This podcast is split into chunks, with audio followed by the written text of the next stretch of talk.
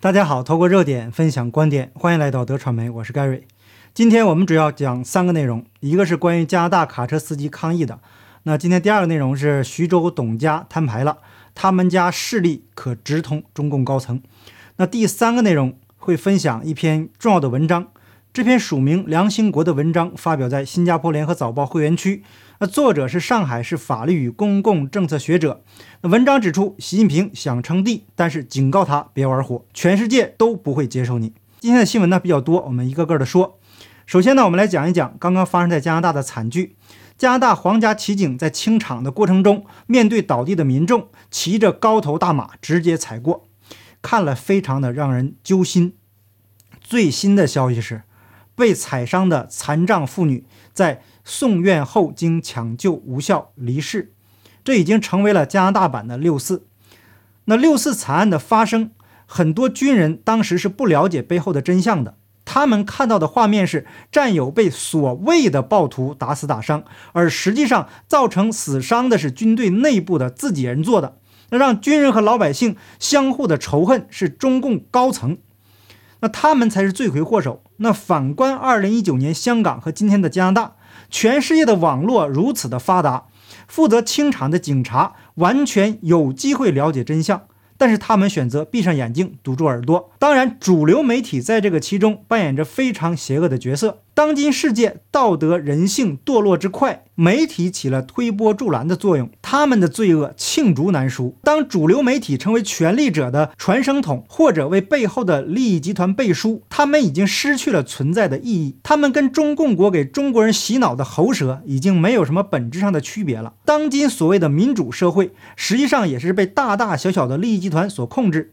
特鲁多敢于如此疯狂，也因为他背后的势力撑腰。本来国会要下周一才投票，但是小土豆知道他不得人心，没人愿意为他的暴行背书，所以他选择绕过国会，提前清场。那如果没有他的金主给他背书，他敢冒天下之大不韪吗？正因为如此，才造成了悲剧的发生。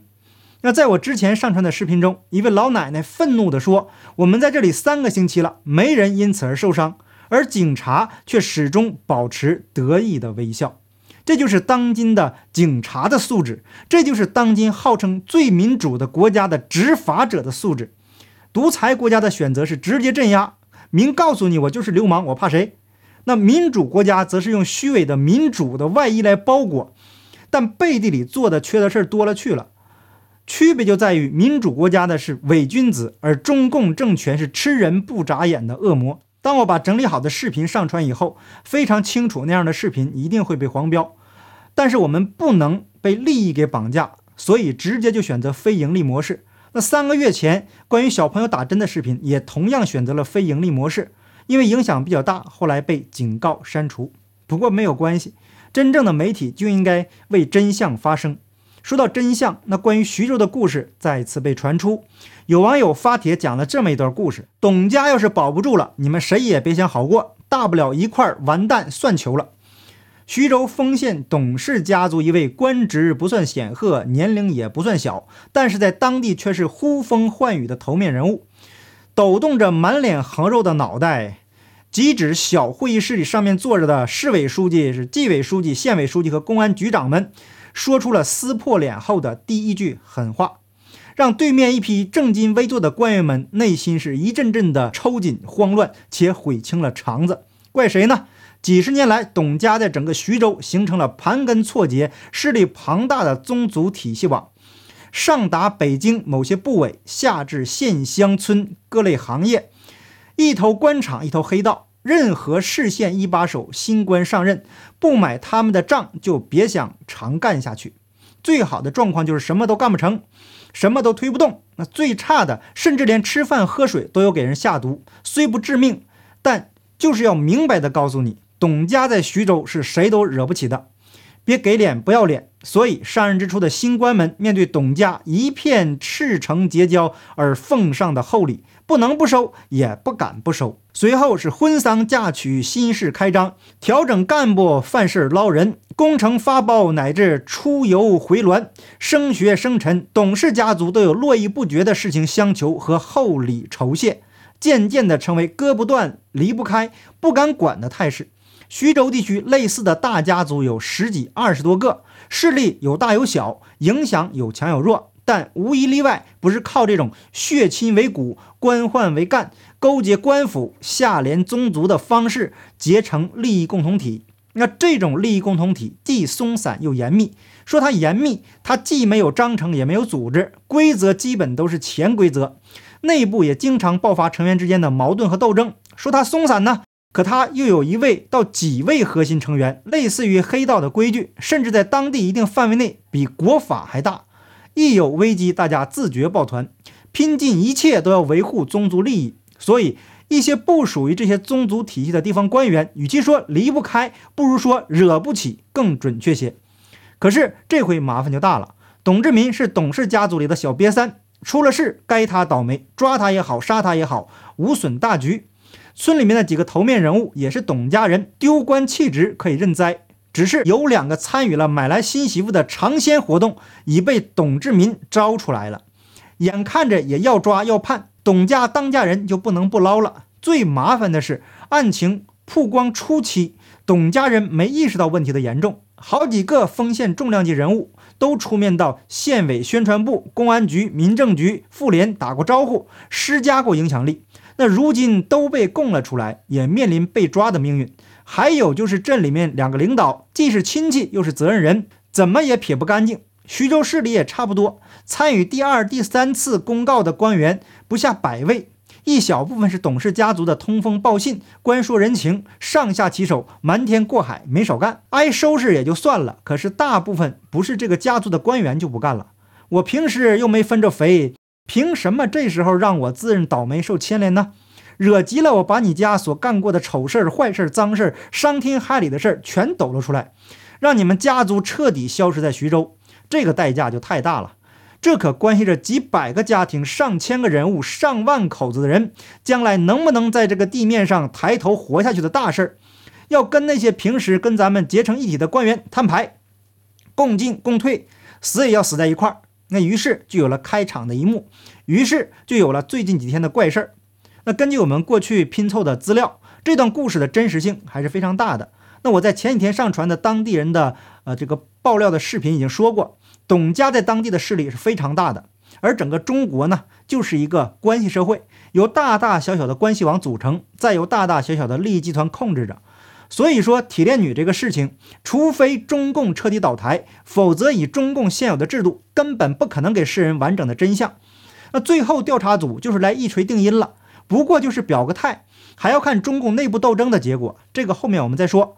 那中共想告诉全国韭菜们的是，事情我们已经认真的处理了，谁要是再敢质疑，就收拾谁。而现在之所以还可以在网络上讨论，就是各方势力还在博弈的过程中。那说到各方势力的博弈，昨天新加坡联合早报的文章就非常明显的告诉了我们这一点。文章的题目是“任期制，共和国重要的制度基础”。所有人都知道，中共所谓的共和国就是个笑话。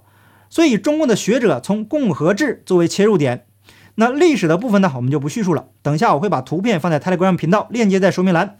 我们只说重点部分。那文章说，共和国的精神和制度设计符合人类不断寻求自由和秩序的需求，因而越来越为后世的人们所追求。今天，地球上已经建立起了很多共和国。不过，需要指出的是，有些国家的名称中虽有共和国的字样，却不一定符合共和国的理念。那有些国家尽管名称中并没有共和国字样，却符合真正的共和国精神。虽然这段话没有指名道姓的说中国，实际上就是说中华人民共和国虽然名字里有共和，但是不符合共和国的理念。文章继续解释，早期共和国的含义较为简单，就是国家权力不可垄断在一人之手，最高统治者要经由选举产生，因而选举是共和国的第一要义。国家权力是一种社会公器，不能长期为某个人或某个集团所垄断。国家权力是一种公权力，要超越社会个体，但又不能凌驾于个体之上。国家的目的完全以公共利益为依归，不能以个别人或某个集团的利益为追求。那文章到这里已经非常明确地告诉我们，中国不能长期为某个人或某个集团所垄断。那某个人指的不就是习近平吗？那某个集团虽然没有明确的指明是中共，但明眼人都知道，这是以习近平为首的权力集团。那为什么会这么认为呢？主要是这篇文章的出处。那后面我们再讲这个问题。那文章接下来说的就更细致了，时间关系，我们简短截说。在共和国的诸多制度安排中，领导人任期制虽然琐细，但最有分量，是共和国重要的制度基础。这不就是向总加速师喊话吗？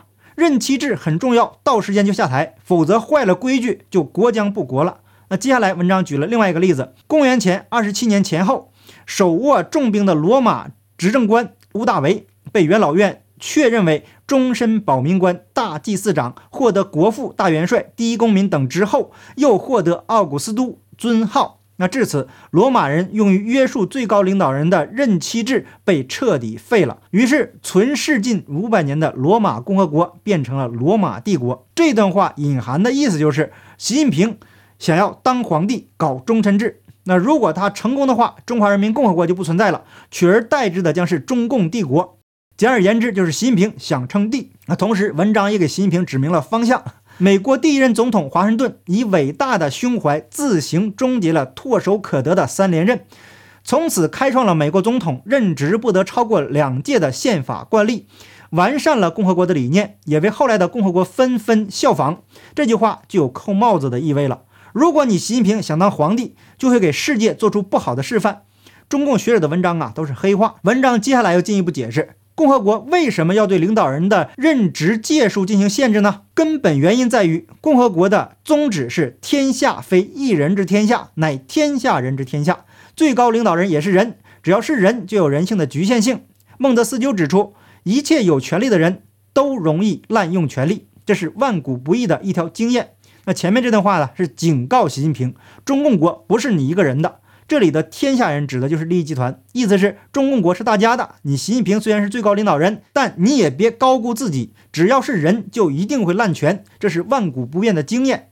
在今天的世界范围内，一些共和国的领导人虽然也经由选举产生，暂不论选举程序如何，共和国的法律虽然也规定了任期年数限制。却没有规定届数限制，于是领导人干完一届，接着两任、三任，后面就省略了。意思就是做到死，搞终身制。国家名义上虽然是还是共和国，那实质上却已变质为独裁社会。